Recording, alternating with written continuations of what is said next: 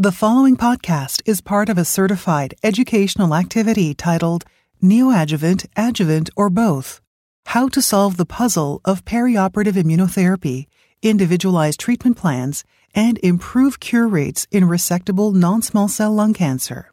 Access the entire activity and complete the post test at peerview.com forward slash SQN 860. Downloadable slides and practice aids are also available. All right. Hi, everyone. Um, welcome to LA, California. We've been uh, doing this series now for um, a little over a year, and uh, I'm more excited than I've ever been to be sharing the stage with uh, Dr. Ugalde and Dr. Najmeh, who are really uh, brilliant surgeons and um, try and give you uh, some new perspectives, uh, different views on on um, on this evolving space. We're going to get right to it because uh, we have a ton of stuff to cover, and we want to give some time for you guys to get in on some questions. So, as I said, I'm very lucky to share uh, this opportunity with Dr. Uh, Paula Ugalde, who's Associate Professor of Thoracic Surgery at Brigham and Women's uh, Harvard Medical School, internationally recognized for her her role in developing minimally invasive surgery and, and a leading leading voice in the domain. And um, my colleague, Dr. Sarah Najmeh, who's an assistant professor uh, back home where, where I work as well at McGill University, who's now three years out of practice and um, I, am proud to say has probably operated on more patients after chemoimmunotherapy than most people in the room here. So she actually brings a wealth of experience despite her, uh, her I guess, junior status. So it's, I, I want to I wanted to showcase what she's been doing.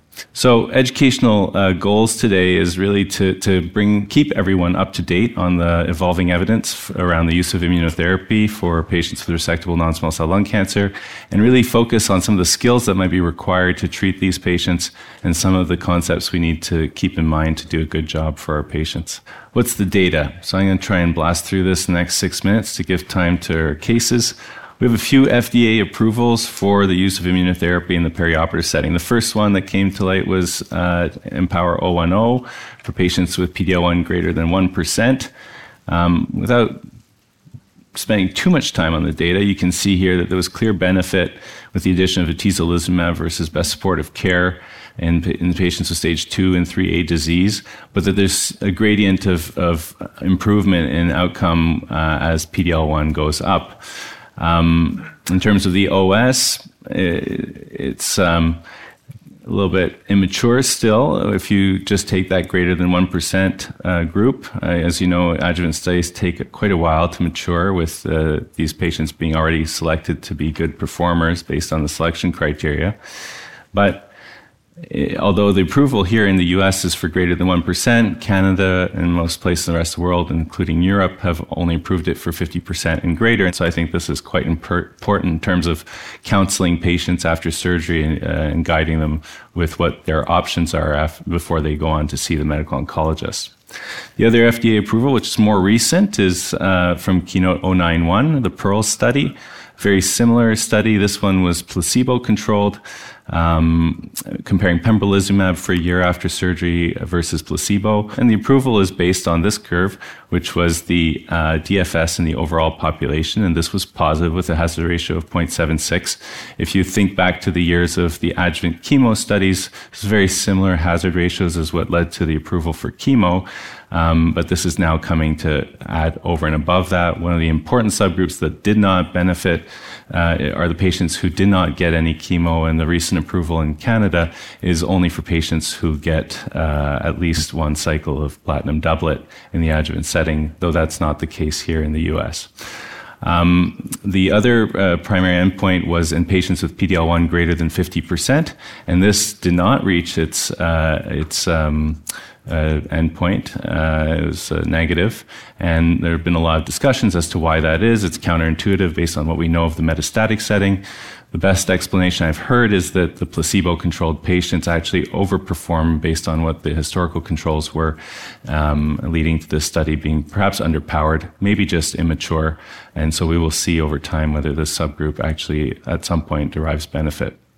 We have two other studies that are uh, in progress and for which we should have results soon. The Anvil study, uh, looking at adjuvant nivolumab, same, very similar design to IMpower 10 and, and PEARLS, and the BR31 uh, trial read, led by the CCTG group, which I believe will have results very soon uh, using durvalumab in the adjuvant setting.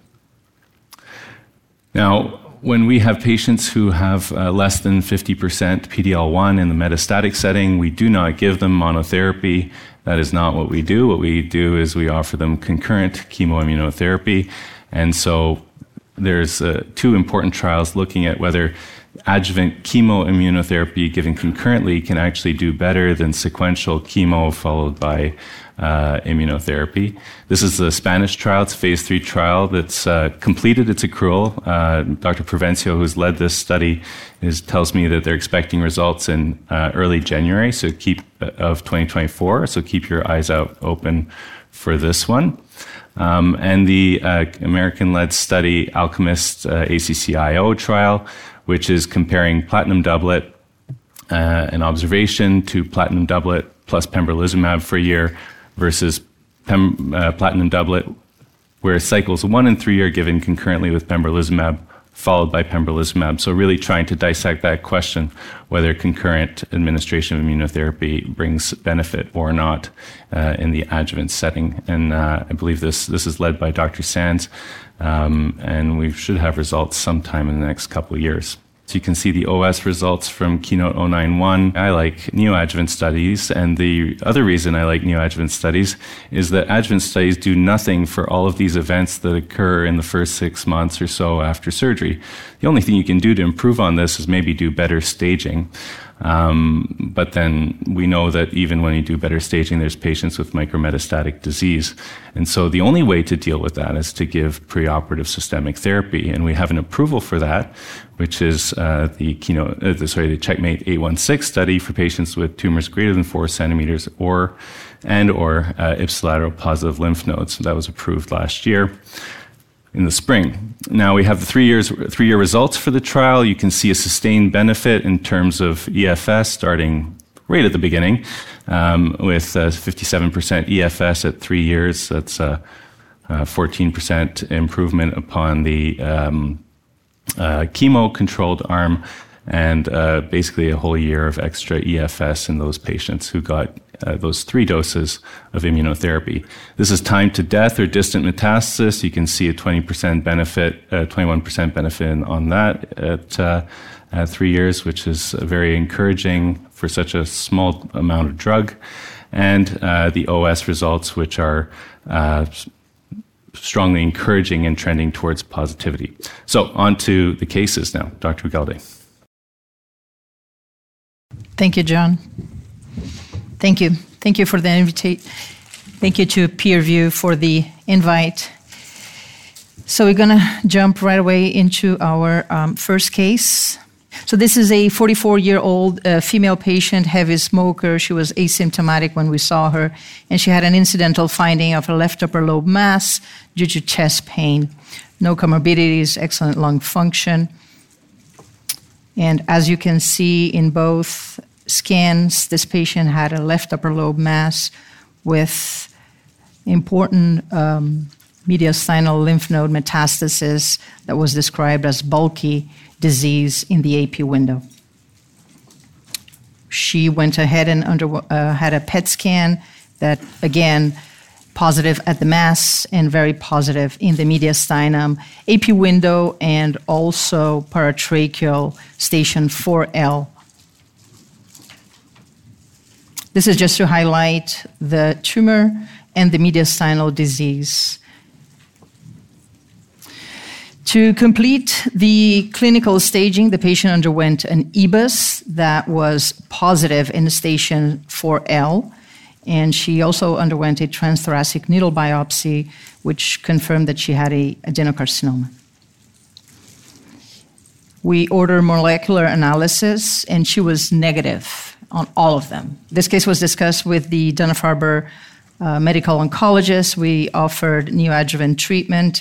She underwent uh, restaging with imaging. You can see in the CT scans that there was a response in size for the tumor and a significant response in the mediastinum with a decrease in size of that um, lymph nodes in the AP window.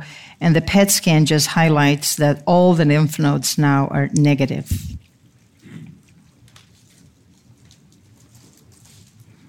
And the tumor had a partial response. So, again, just to highlight pre and post imaging. So, you know, I personally don't address uh, lymph node station 4L through the chest. I know there are some surgeons that are able to do that. I am not. To do to uh, assess that lymph node, we went ahead and performed a video mediastinoscopy. We started biopsying station 2L uh, we sent that lymph node for frozen. We took a couple of those lymph nodes in station two. Th- those lymph nodes were uh, much more mobile and free of adhesions. And then we started the dissection in station 4L. That was really, as you can see, stuck to the left main bronchus. Uh, you see a Surgicel there because station 7 had been removed already. So you know, we, we had to do kind of a dissection right there to really access uh, those lymph nodes. I would have not gone to the chest without at least getting some kind of sampling of that area, at least. I must say that uh, this patient was consented with 100% of coming out of this procedure hoarse. She knew that that was the price um, to undergo this procedure. So finally, we were able to find those lymph nodes in station 4L. Was the point here to actually remove the nodes yeah. So, well, just for the online audience, uh, we have a question whether this the goal here is to remove the whole um, lymph node or just to sample them. Well, my initial objective was to remove, try to remove them. That's what what I do when I perform VAMLAs.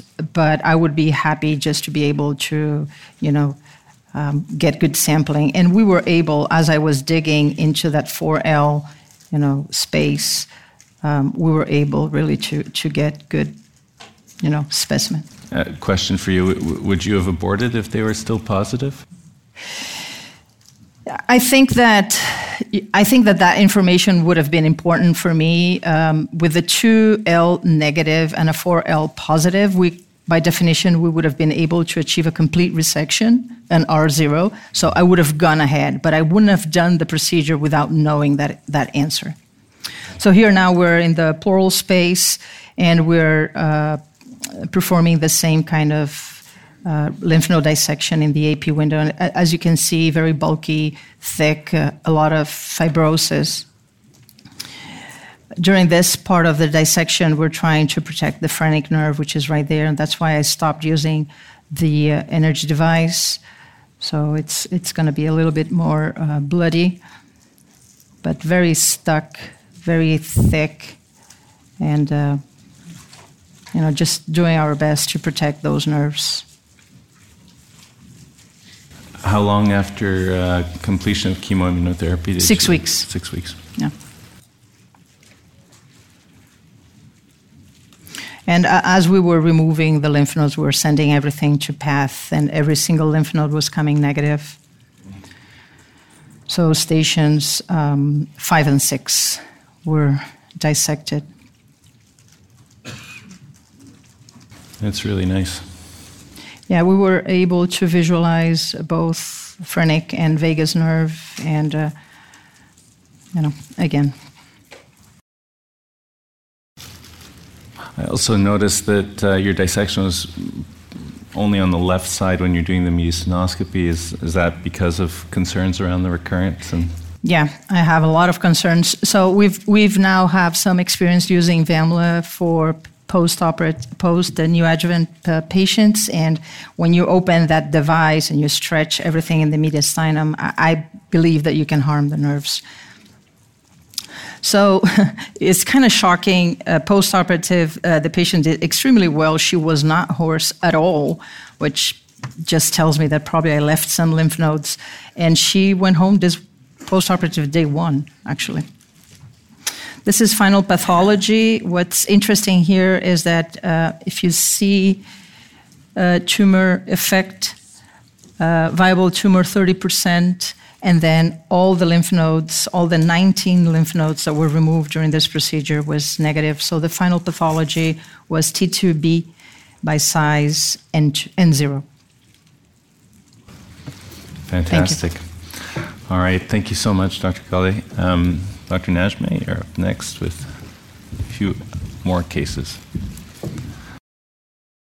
All right. So, uh, good afternoon, everyone, and um, thank you, uh, Dr. Spicer, for the kind introduction and, and Peerview for uh, the invitation to participate in, in this session. Um, as John was saying, I was uh, invited to share some of my uh, experience as an early career thoracic surgeon uh, dealing with peri-adjuvant immunotherapy uh, in the care of patients with operable non-small cell lung cancer. I think this is a very exciting time to be um, practicing thoracic surgery as as Dr. Spicer um, uh, showed us, there's really unprecedented improvements in, in oncological outcomes, especially for patients with stage two and stage three disease. Um, and the two cases that I will present uh, just illustrate some of the clinical scenarios that we're now enc- encountering as we're operating on more and more patients who, uh, who undergo these uh, uh preoperative uh, therapies. Uh, so, the first case that I'd like to present is that of a 70 year old female ex 40 pack year smoker. Um, just known for dyslipidemia and GERD, um, she was found to have a three centimeter left upper lobe spiculated mass with pleural retraction, as you can see on the scan, um, as well as some uh, ipsilateral uh, hilar adenopathy. You can see them right here on the scan, really kind of around the truncus equivalent branch of the pulmonary artery and really, really surrounding that left upper lobe bronchus. A PET scan was uh, performed, and you can see some of the fused imaging on the right, which showed uh, increased FDG uptake in the left upper lobe mass, as well as significant uptake in the uh, left hilar lymph nodes. An MRI brain was done for uh, completion of the staging and was negative, and an EBUS was performed at that point, and biopsy of the uh, left hilar nodes revealed non-small cell lung ca- carcinoma, lung cancer, sorry, favoring adenocarcinoma with a PDL1 of 30 percent and an NGS showed a, a KRAS G12C mutation. So um, we presented this case at, um, at our uh, multidisciplinary tumor board, and the recommendation was to proceed with neoadjuvant chemo IO. This was right after the uh, Checkmate 816 uh, trial was published, and we were all very excited about that. So we thought this would be a, a great patient uh, for this uh, treatment strategy. So the patient underwent three cycles of neoadjuvant uh, chemo uh, nivo, and you can see uh, the post-treatment imaging on the on the right-hand side. Um, so as you can see on the CT scan, there's significant uh, response in the primary tumor itself, as well as in the left hilar lymph nodes. So um, performed the uh, VATS left upper lobectomy and mediastinal lymph node dissection. As you all know, many ways to do this. Um, I, th- I, do the uh, by um, uh, two incisions, basically one access incision and another uh, 12 millimeter incision for the camera around the eighth intercostal space, um, and we do uh, we extract the specimen from the access incision up there. Um, surgery was uncomplicated. Um, it was a little bit challenging uh, working around the bronchus. Um, which we've noticed kind of from our experience dealing with, with these patients, which also reflects the experience of the MD Anderson group that was recently published. A, a good response in hilar nodes after chemo, chemoimmunotherapy is, is uh, truly one of the what, what makes these surgeries often very uh, challenging, and this is what we've been seeing in practice as well. But despite that, everything uh, went well, and the patient was uh, discharged post op uh, day two. The operative uh, pathology showed no residual tumor in the primary However, there was a persistent tumor in level 10L uh, with no, uh, no sign of regression whatsoever or no sign of response to, uh, to the therapy. The other uh, hilar nodes were negative, and all the mediastinal lymph nodes were, were negative. So uh, that's consistent with a YPT0 and 1. uh, consistent with a major pathological response. Uh, so, just to remind everyone, pathological response has to be in both the primary tumor and the lymph nodes. So, even if you have no tumor left in your primary, we can't uh, really call this a complete response as, as there's residual disease in, in the nodes. So, um, the reason why I, I wanted to um, highlight this case is, is there is a discrepant uh, response in the primary tumor uh, compared to the to the nodes. With in this case, uh, a very nice. Uh, you know, we started with a three three centimeter mass in the left upper lobe, and there was nothing left on the pathology. However, there was no response whatsoever in those hilar uh, lymph nodes. And we've been seeing this more and more in patients who are undergoing chemo IO. Uh, and why that is and how we can improve on that is, is I think, something that, that's still um, unclear, um, and the implication of, of that phenomenon on future recurrence and, and long term survival is, is, I think, something to look at and, and to watch for later on. Um, so I'll move on to, uh, to the next case.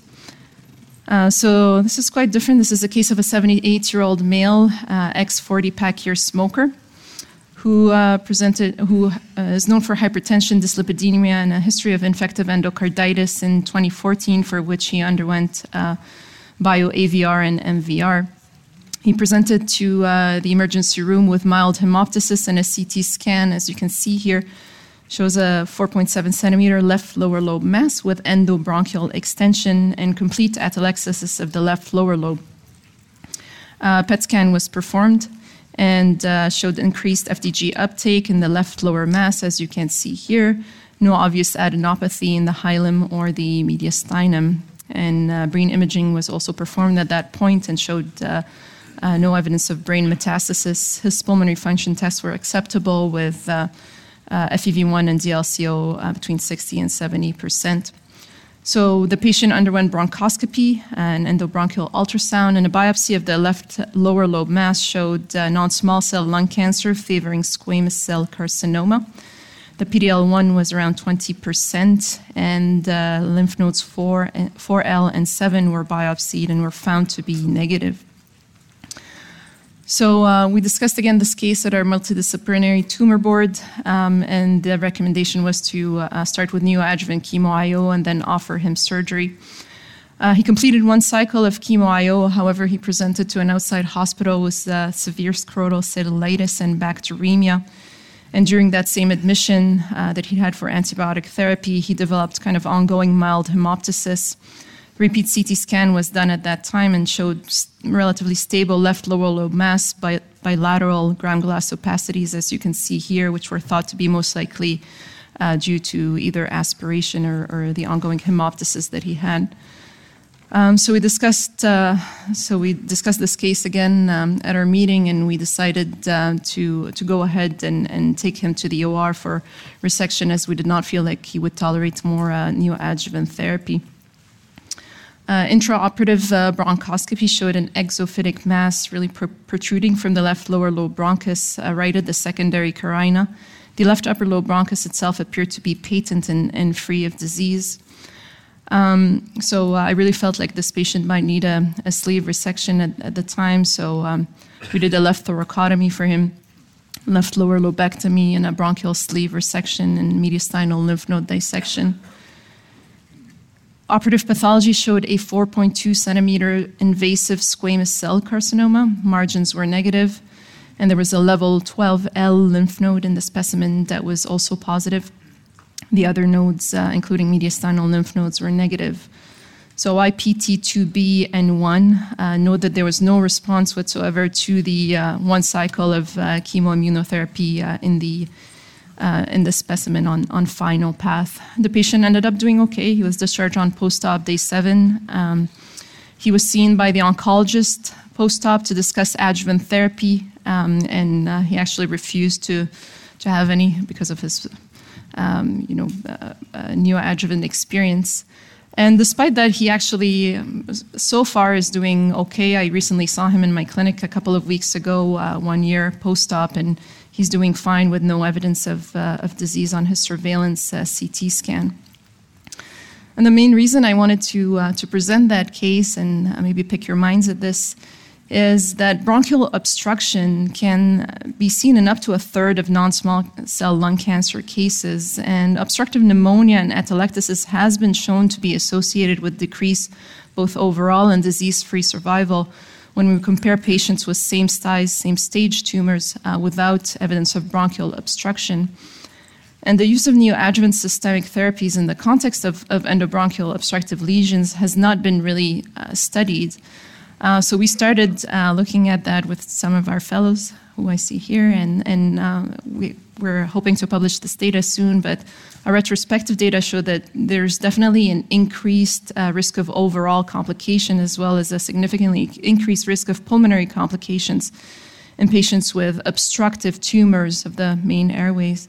Uh, who undergo neoadjuvant therapy. And maybe as we're operating on more and more stage two, stage three patients, this is something to really consider and to look at. And, and um, now that we're getting um, uh, immunotherapy accepted and approved in kind of the adjuvant setting, maybe this is something we should we should take into consideration when treating these patients. Um, that, that, was great. Um, one of the questions that came into the uh, chat here is uh, whether there's any point in offering the patient interventional bronchoscopy to open up the airway prior to initiating. Is that something you've done or considered? I think it's it's something we've done, you know, for main airway obstruction, um, you know, like right upper lobe tumors obstructing the whole uh, right main stem bronchus, and you see the whole right lung down. We've done that in, in, in these cases. I think in a case like this, where you have a bulky mass in the left lower lobe, I don't really see a point uh, of of really doing that. I mean if you're really trying to give this patient neoadjuvant treatment at all cost, um, I can see how this would be tempting. But in this case, I, I don't believe there would be much much advantage to that. Mm-hmm. Um, I, it was a pretty striking complication from the preoperative treatment. Um, do you remember why this patient declined getting adjuvant therapy? Well, he's a man. Uh, he's Canadian. It's very, very stressful for he's, him. He's Canadian. yeah. That, yes. Two, two fact. Two, it was multifactorial.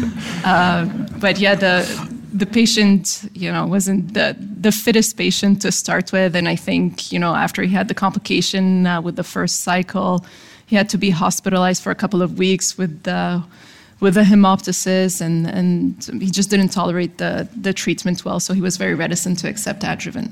When you do neoadjuvant, mm-hmm. do you stage CT, PET, brain prior and post, or do post you change a little bit? How do you do it? We don't. Again, we're in Canada, so uh, resources are, are, are scarce. Uh, we usually don't unless you know it's a patient who's on trial or unless it's an EGFR patient. So patients without an EGFR mutation usually will get the CT, PET, and brain imaging um, plus anything else that might be indicated uh, with those results, and then they get the uh, neoadjuvant treatment, and then we usually do just restaging CT scans unless there's signs of progression on the restaging CT scan, we might proceed with, you know, PET and repeat mediastinal staging, but otherwise we don't. In the EGFR patients, we do, and we're more and more uh, repeating uh, brain imaging post-treatment, as we know that that uh, a lot of these patients do progress uh, in the brain. Dr. Ugalde, uh, you had a, a yeah. no, I, I, was just I was just going to say that when when we you know we bring the data from science to practice, right? Checkmate did everything before, everything after, and then surgery, right? So, we, you know, and we see a lot of shifts when you bring that to real life. I think that in our institution, we aim to do PET CT scan. I would say brain is probably the one that, you know, sometimes is not done.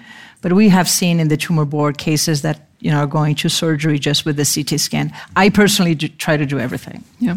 I guess the real question is what is the incidence of like how many times do you do a PET and you see progression of the disease that that we did not see on CT scan? It's definitely an interesting topic that I think is is worth uh, looking at. We'll take questions just at the end. I have a few more slides to go over, but this issue of restaging is important, and we'll be presenting some stuff at ASCO uh, that might help around that it's about 3 or 4% patients who will have distant progression that'll justify the PET. So you have to do a lot of PETs to find a few patients that. And those patients are oligometastatic, so really, does it really change your decision making? I'm not sure.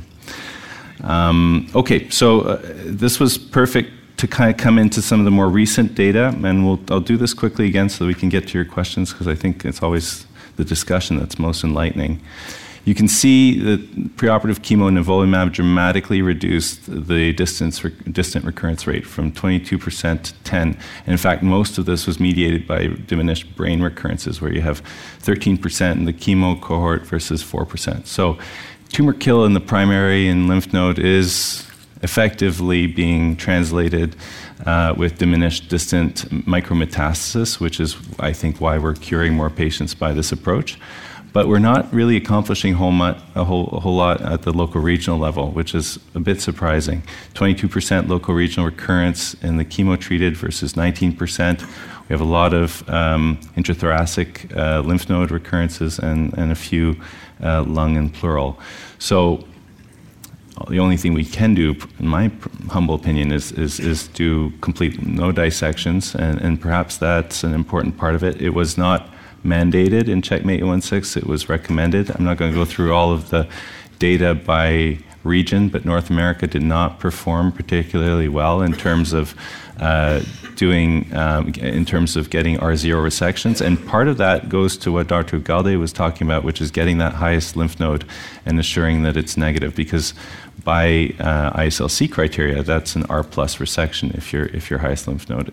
Whether that that is you know truly R0 or not, it certainly corroborates worse prognosis. So I think we have to do due diligence and make a good effort to do complete node dissections.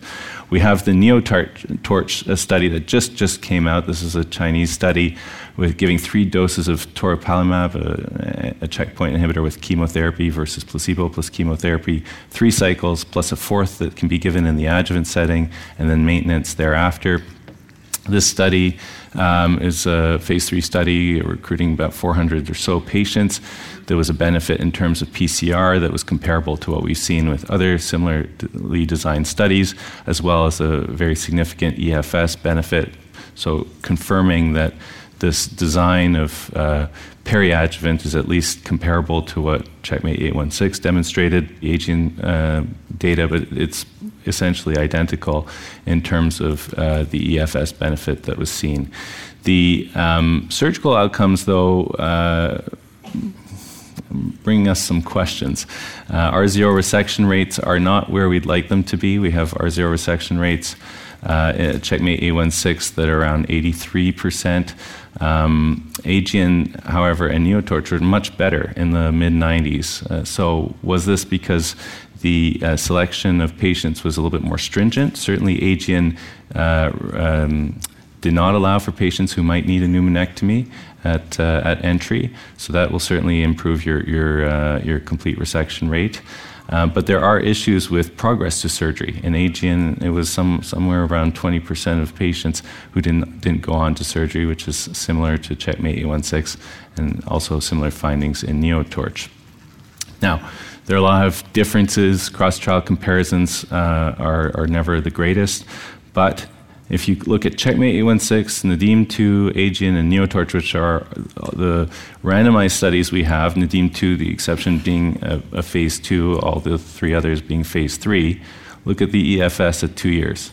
There are differences in stage, there's slightly differences, some important differences in the therapy. Checkmate 816 was only three do- doses of immunotherapy, but we've already hit a plateau. We've only been doing this for a few years, and, and kind of like with chemo rads and surgery or chemo and surgery, where we hit a plateau about 15 years ago in terms of the outcomes with those modalities, we seem to be hitting a plateau here, and it's really unclear what the added benefit of that extra year of postoperative tr- treatment is, although it will become an option for us and might already be so here in the US, with Keynote 671 having announced its. Um, um, its positivity by press release, the results of which will be reported at ASCO. There are a couple other studies, IMpower 030, uh, BMS 77T, and um, another Asian study uh, comparing um, tislelizumab with uh, platinum doublet that will be uh, showing results in the coming future. Go ahead, please. Great job, all three of you on presentation. John Howington, Bremerton, Washington. So let's look at, you know, in the U.S., you mentioned that much more liberal um, use of immunotherapy or targeted therapy and the marketing of that, and specifically talk about um, Checkmate and the others in uh, stage 2A, but what they're saying stage 1B because it was the seventh edition, and talk about the confidence interval in the truly node negative patients that had a 4.2 centimeter tumor and, and what's our evidence that we need to be doing that in a 4.2 centimeter tumor. Thank you. So maybe, Paula, what are you guys doing? Are you treating those patients? I mean, you're treating them, but are you giving them preoperative treatment? I think at this point is very much driven by the surgeon that sees the patient and the oncologist. I don't think that we have. Scott Swanson is putting a lot of effort to try to, you know, we're 20 plus thoracic surgeons at the Brigham, which is huge machine. I, I think it would be a dream to kind of at least have 80% of us doing kind of the same thing. So I think at this moment, realistically, everyone is doing what they think is better. I think it has to do also with the type of resection, like an easy right upper lobectomy. Yeah. I mean, you know, it's appealing to take the patient to the OR, and also you do have adjuvant uh, immunotherapy. So, I, I, so I'll get to that in a second, but Sarah, what, what's your? Yeah, I completely agree with Paula. It really depends on who sees the patient, not just which surgeon, but whether they get to the, you know the radiation oncologist or the medical oncologist first, and a lot of the the kind of downstream treatment often depends on that.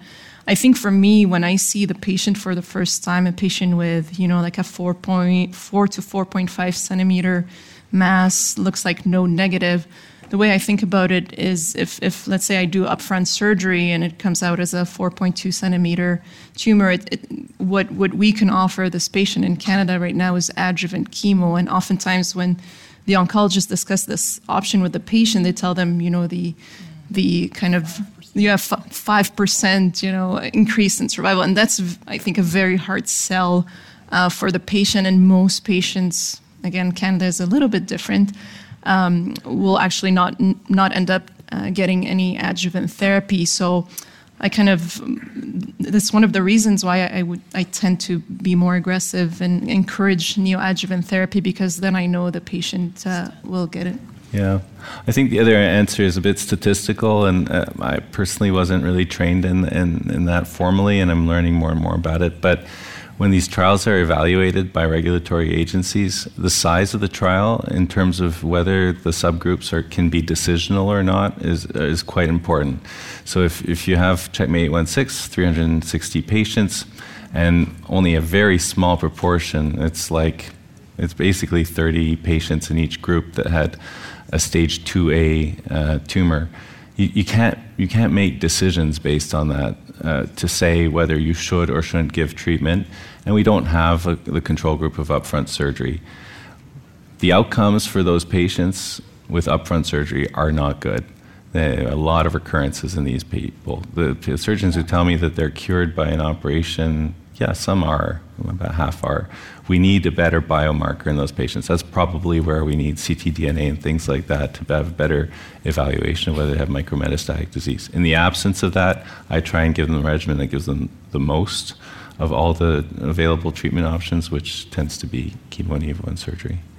Question? Yeah, thank you for the excellent presentations and nice cases. Uh, Gregor Kocher from uh, Bern, Switzerland. I have two comments or questions for you. Uh, first, uh, the case that Paul Ugalde has presented. Uh, what I think is also important, I mean, you can biopsy, you can make an EBUS of the station 4L. If it's negative, you don't have to resect, you don't have to put the patient at risk. If it's positive, you should remove it, and I think you should remove it to see if there's extra capsular extension of the lymph node, because then you don't have an R0 resection. A patient might need additional irradiation. So that's my my take on this. Uh, the second thing is. Uh, you talked about scarce uh, resources that you don't do all the all the restaging afterwards, but what's the rationale uh, of giving chemo and checkpoint inhibitor to patients with uh, smaller than one percent uh, PD-L1 expression? I mean, we know more than fifty percent, of course, patients should re receive chemo and checkpoint inhibitor between those 1 and 50 percent, I think there uh, there's a lot of discussion. But in those smaller than 1 percent, I don't see the, the sense now. It costs Well, a lot of money. She had and uh, uh, complete nodal response in her case. in her case, yeah, but less there's some cases, and uh, Yeah. I mean, is, is this enough uh, to to treat all the patients, uh, It's a good point. irrespective of, uh, of the status? Did, did you guys not check TMB in that? Yeah, it was So very high. yeah. We did. So, so I think uh, one of the issues is preoperative biopsies. Depending on where you're sampling, may like we know that lymph node sampling tends to yield higher PD-L ones than if you're sampling the tumor. Um, if you if you're in the wrong part of the tumor microenvironment, you might be negative. uh, It might be positive. If you're in, so I think the assessment is is inaccurate. PD-L1's not a good biomarker. If you just look at the path complete response rate in the PD-L1 negatives, it was about 17% in the chemo nivo patients versus about 4% in the. So I give the patient the benefit of the doubt in, in that setting, and then I consider what are the alternatives for that patient. The alternative for that patient is surgery followed by chemo because there's nothing else afterwards. Right? Can't get or, or, or yes, yes, absolutely. If you if you want to be really like uh, uh, strict about cost utilization and and maybe minute, but I think giving them the benefit of the doubt for the cost of those three doses of drugs is a kind of reasonable compromise. But that's sort of personal opinion. It's also it's not supported by data yet, but it's also what we would do in the metastatic setting. So that that's kind of the the rationale. Any- any Well, uh, I mean, let's not forget that the Aegean was irrespective of the independent of the PDL1 level. So, I mean, we're kind of moving away from the PDL1s, Yeah. but uh, they are should be EGFR negative. So I would say EGFR we still have to test. A couple more questions and then we'll close up. Um, so switching gears a little bit and uh, to your point, Jonathan, regarding uh, giving patients the benefit of the doubt. So rather than sort of quibbling about the 4.1 or 4.2, I want to focus a little bit about the case that maybe Paula showed. The 45-year-old who we all say we need to go to bat for here. You've got a nine centimeter tumor three centimeter nodes encasing every blood vessel in the chest known to man. Um, so you want to go. So therein is the decision making. Do we give this a chance with neoadjuvant, or do we go with Pacific? And um, do we lose out if we've given that patient the chance and there is no response? What are we left with? Um, and this sort of brings me back to my days not so long ago, maybe eight years ago, where um, a radiation oncologist, uh, we have few in the room, w- w- thought it was heresy to just give chemotherapy without radiation in the neoadjuvant setting because the efficacy was was um, was uh, better um, in a concurrent fashion. So again, um, where do we draw the line? And um, I think we I think we need better markers for response clearly, but shy of that, um, how crazy do we going to go in the preoperative setting? I'm not going to take that one. Yeah, yeah, yeah. No, I, I mean, I kind of responded that question. My thinking process is to go through the exclusion criteria. So she doesn't fit any exclusion. She didn't have N3 disease. She was not EGFR positive. Um, this would be resected by lobectomy. We have all resect uh, 4L lymph nodes.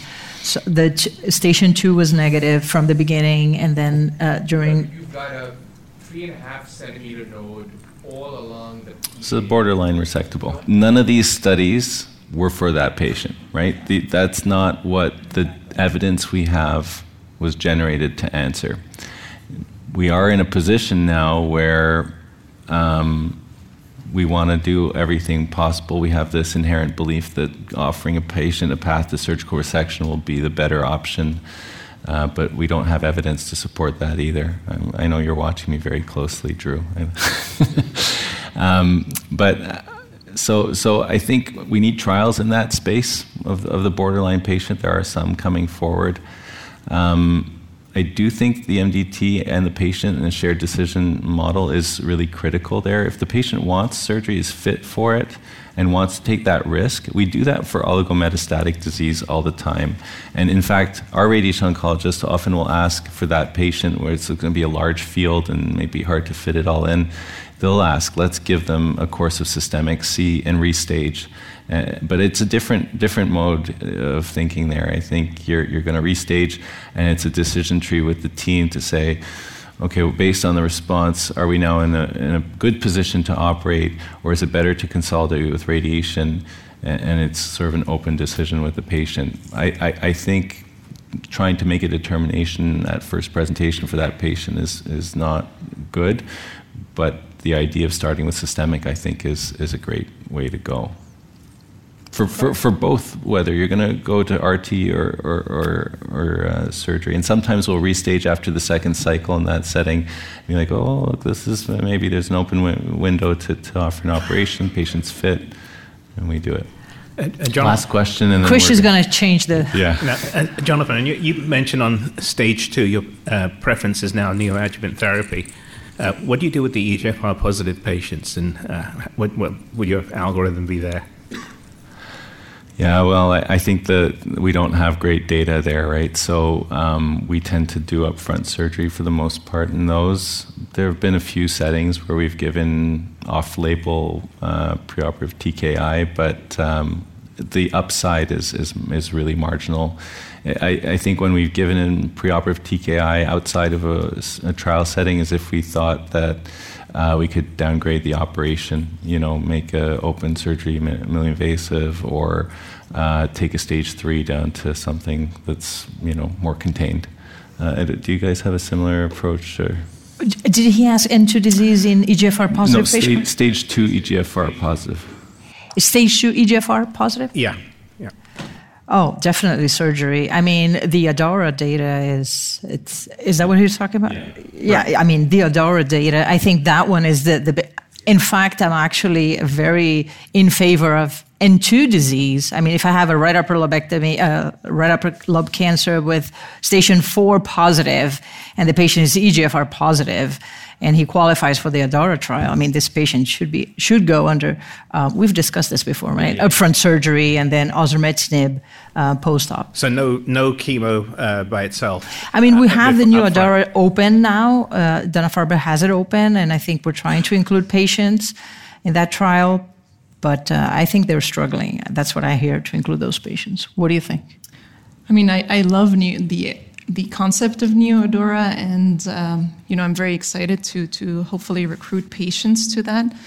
Um, we have taken a few patients now for upfront surgery, and the issue with that is we have had some surprises, you know, bad surprises, sometimes intra-op finding either pleural disease or really more extensive adenopathy than, than what you thought. Oftentimes, I think our, our staging is not very um, reliable for these patients. And then, you know, what do you do from there? And usually just kind of abort the procedure. So um, I think, you know, if you catch them and if, if you think you catch them early, then for sure uh, uh, up front, if you can get them onto NeoADAURA, you know, hopefully that will help us get better outcomes in these patients. But I think it's a very difficult um, patient population, and, and I hope that that trial will give us some promising results. Yeah, I agree.